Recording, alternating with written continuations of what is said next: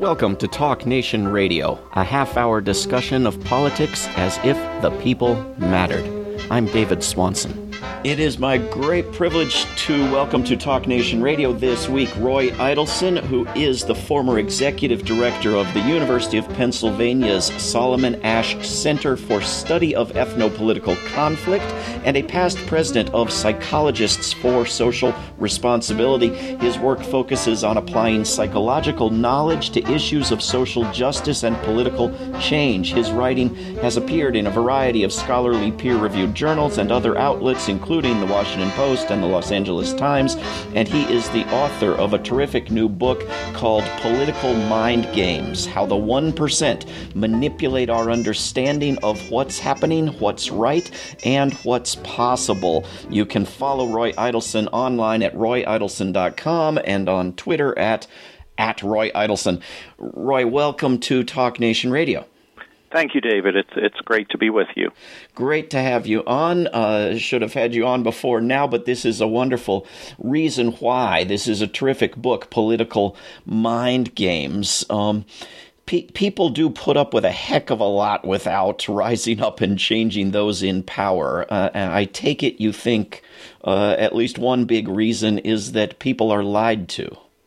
I think it's one of the really crucial reasons. There are others. We know that the 1% have tremendous control in terms of our politics and influencing our elected officials, and they also have a lot of influence in terms of the mainstream media, in terms of what narratives are promoted and which ones aren't.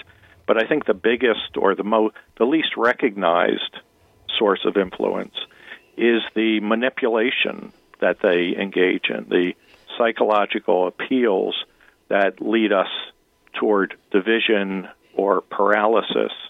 We far outnumber those with tremendous wealth and power.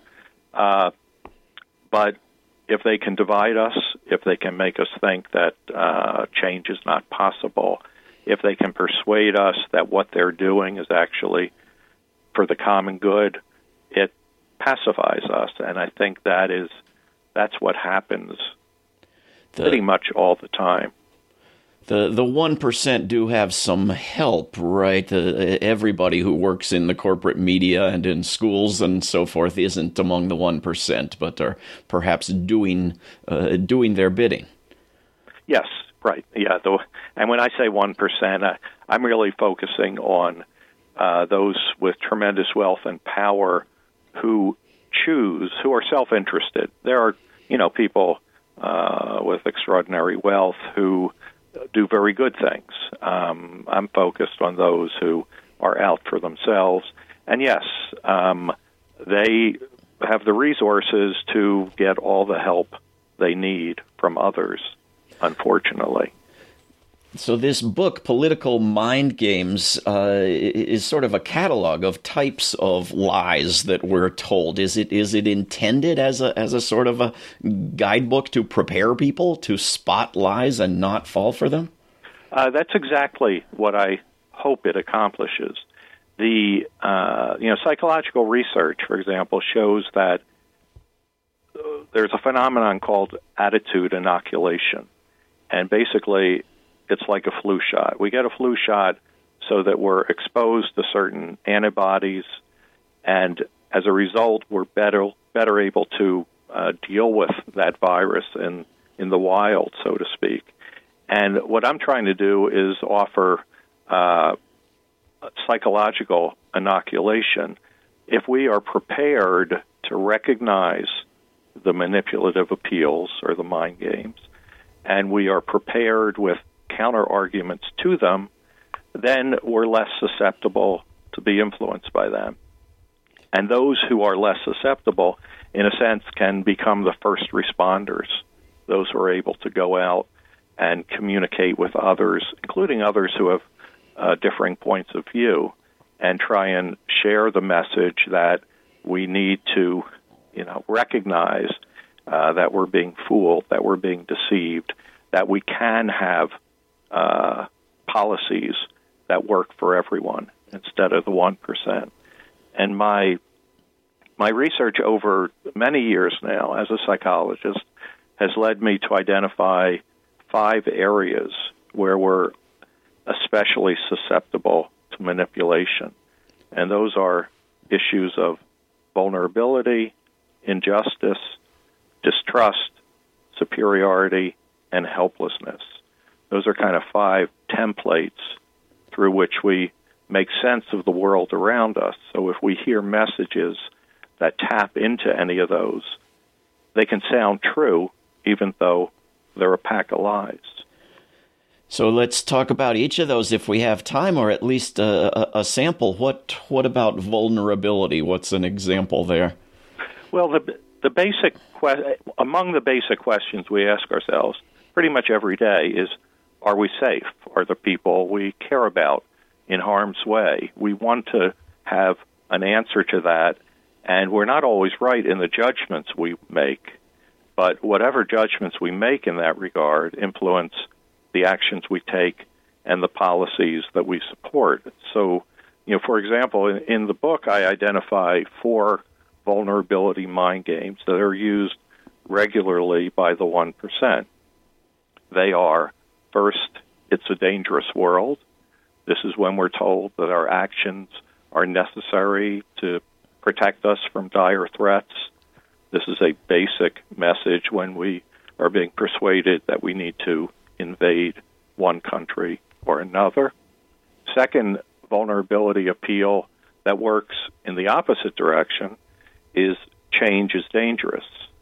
And what the 1% try and do here is convince us that the status quo is what we really want to maintain. They certainly want to maintain the status quo. It's enormously rewarding for them to do so. But they'll argue that change is dangerous in order to push us away from something like Medicare for All or a Green New Deal or higher taxes, any of those areas. The third of the 4 vulnerability appeals is it's a false alarm. And this is where those in positions of influence try and tell us that the warnings we're receiving from others, often those who are not in the positions of power, are overblown. This is the basic effort to deny climate change and the dire consequences, for example. The 1% will tell us it's a false alarm. It's not as big a problem as they out there are saying. You know, we've always risen to the occasion in the United States. We will figure this out too, and therefore don't get caught up in the effort to, you know, dramatically shift our policies away from the oil and gas industry. And the fourth vulnerability appeal is we'll make you sorry. And this one's a little different than the other 3 in that in many ways it's simply a warning that if you try and interfere with the way things are, with the way those in power want them to be, you'll pay a price, and potentially a serious price.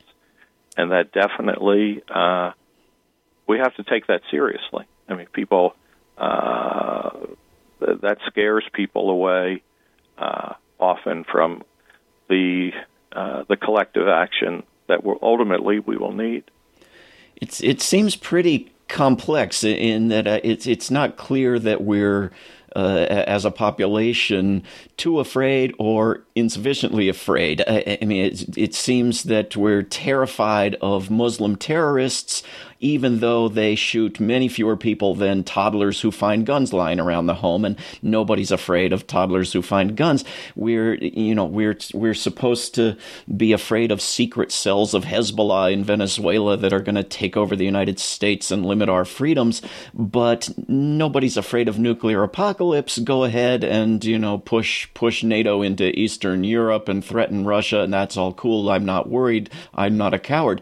It seems we need to be afraid in different places than we are being afraid. I agree with you. And those are great examples and distinctions. And I would think with each one of them, we could look at who benefits from promoting one type of fear versus another. And there are entire industries that rely on certain kind of fear-mongering. So, defense contractors, well, of course, they make money the more we make bombs or drones or whatever it may be. And they've trained us to call it defense as well. That's right. Well, yes, good point. There's an incident with I mentioned in the book where Jeb Bush, this is a few years ago before he failed to become the Republican candidate, talking to a group of defense contractors. And, whether he intended that everyone, the public, would know, I doubt, but he basically concluded, invading Iraq turned out to be a pretty good deal. Now, pretty good deal, he was saying, and it's true, for Lockheed, for Halliburton, for companies like that. The whole surveillance state, that we should be afraid of hyper afraid of terrorism and Muslims and people who are different.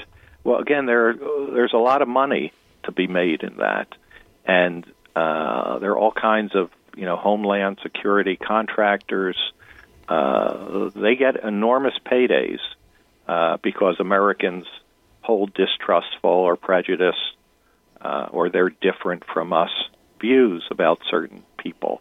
That's an example of the distrust mind games that I also talk about. So, we're and at the same time, if guns kill people, but the NRA is not going to push in that direction. Instead, they will turn it around and argue using a helplessness mind game that we'll all be helpless if we are not allowed to have any gun we want and as many of them as we want.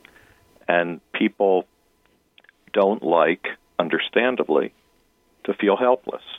Now, we wouldn't be helpless, but that doesn't matter. If the NRA can tap into our worries about being in a world where we have no control, that's going to be effective. And that's one of the types of arguments that we need to combat by recognizing that it's false and being prepared. We know we're going to hear it. We know that's we're going to hear that every time there's a massacre, whether it be anywhere in the country. Yeah. We're speaking with Roy Eidelson. The book is Political Mind Games, How the 1% Manipulate Our Understanding of What's Happening, What's Right, and What's Possible. Jumping from the first down to the fifth category of lies we're told, the ones about helplessness, seems to suggest that in fact, there's another sense in which people do like feeling helpless, are accepting of absolutely ridiculous claims that they have no power to change the world, that nonviolent actions have never occurred, there was no civil rights movement, women never gained the right to vote, or if they did so somehow magically by voting, because that's the one thing you can do other than sit and whine and moan, mm-hmm. is to vote. People seem to me, and this seems more important to me than any other type of lie, the lie that we're powerless to do anything, seems very, very important and absolutely ridiculous, but widely accepted. I think part of why that is, or at least I try and explain it in this way, relates to the psychological phenomenon of status quo bias. Basically, we tend to prefer the way the world is to alternatives that are less familiar to us. There's something, in terms of anxiety, comforting about the familiar. And that can lead us in all kinds of terrible directions in terms of maintaining policies that are totally abhorrent and destructive. So one of the helplessness mind games I write about is change is impossible. Message from the 1% being, this is how the world is. It can't be changed. We might wish it could be. And they'll go to issues like human nature as though it's beyond our capability as people to behave more decently toward those who are less familiar to us. It's not true, but when we accept that kind of these circumstances are not the creation of powerful people and powerful groups who want us in this position, if we think that, in fact, well, you know, it just things turned out this way, this is the way things evolved, we're much more accepting of it, and we don't know who to fight back against.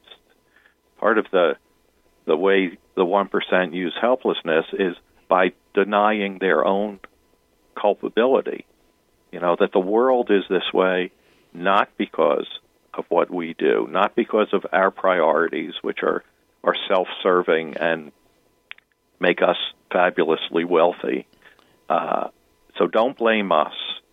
And part of collective action, in my view, part of what gives it its power is being able to recognize the target that needs to be addressed, where the problem lies, where the responsibility lies. And there's a way in which we can feel helpless because we're overwhelmed. We can't figure out, you know, how best to get out of the box we're in. And again, the status quo is something the 1% in this country created, and they're going to fight to keep it. And they're going to tell us that resistance is futile, that there's nothing we can do. And you mentioned some great examples of how that's obviously not true. The civil rights movement is clear on that. Yeah, thousands of examples. Resistance is, in fact, fertile, not futile, right? Right. But it strikes me that a lot of times through your book and in other examples, the lies that are told go out of their way to be the exact opposite of the truth. That is, the minimum wage will hurt people paid the minimum wage. Here's a better way to help people without giving them any money. Or we need to starve the people of Venezuela in order to send them aid while starving them. Is this an effective way to fool people? Well, unfortunately, it is, and the message. Again, those were excellent examples, but we don't hear that full message. We just hear the part that reinforces the preferred policy of those in power. And part of what these mind games do is they trigger our emotions. And once we start being overly influenced by our emotional reactions, our reasoning suffers. So in terms of vulnerability, if we become fearful, we kind of lose track of how best to assess various risks. In terms of injustice, if we become angry, we have a harder time figuring out where the mistreatment lies and who's responsible for it. In terms of distrust, when we're suspicious, when we're overwhelmed with kind of doubts about whether someone can be trusted, it's much harder for us to work with them, to collaborate, and there's no doubt that societal change is going to depend on groups that at times are suspicious of each other for unwarranted reasons, coming together and realizing well, we share much more in common than whatever differences those who want to keep us divided have emphasized. So, yeah, I think the message or the problem, what's frustrating about these appeals is that they target concerns we have, and therefore it's as though we immediately accept them as true, and then we have to do the work of figuring out, oh, wait a minute, it's not true after all. But that immediate sense of, that sounds right, is powerfully effective, less so, and I guess the point I would emphasize, if we're prepared to hear those manipulative appeals, and if we recognize where the motivation for them comes from. If we know in advance that these are going to be deceptive efforts to protect the 1%, and that's why we're hearing them, then they're going to have less effect on us. And that's what we need. We need to be able, in a sense, to resist the psychological manipulation, just like we need to resist some of the awful policies that we're being faced with. So is the best advice to people to be skeptical of what's on television news, to think about who benefits, to think about what's not being talked about or asked, or is it as important to tell people to go find better, more reliable sources of news and education? I think you need to do both. But the motivation for us, for the public, to find better sources and more reliable sources is to have that skepticism of much of what's in the mainstream media and obviously outlets like Fox News. But at the same time, you know, one of the challenges is that within the what I'll call the mainstream media are tremendous reporters and journalists doing, you know, incredible work, taking risks, providing us with accurate information. So it really can be tricky to figure out, who to listen to and who not to. But one can do that, and there are a lot of alternative outlets that we should turn to more often. And again, if we know that we're getting, or we suspect that we're getting messages from, in a sense, from on high, from the corporate leaders, from politicians who are beholden to the 1%, we should be very, if not cynical, skeptical that they're giving us either an accurate picture or the full picture. And we just have to be open to challenging those ideas or looking for people who have challenged them. In other words, make sure you read or hear about the alternative perspective so that you're in a position to make better judgments. And collectively, it's a, we need to be better at critical thinking, and can't say that enough. Roy Eidelson, I don't want to fail to acknowledge you as someone who has challenged a particular disastrous way of thinking in the United States in terms of your opposition to the acceptance of torture and the participation of psychologists in torture. Thank you for that work. How do the lessons of this book apply to people's thinking about torture?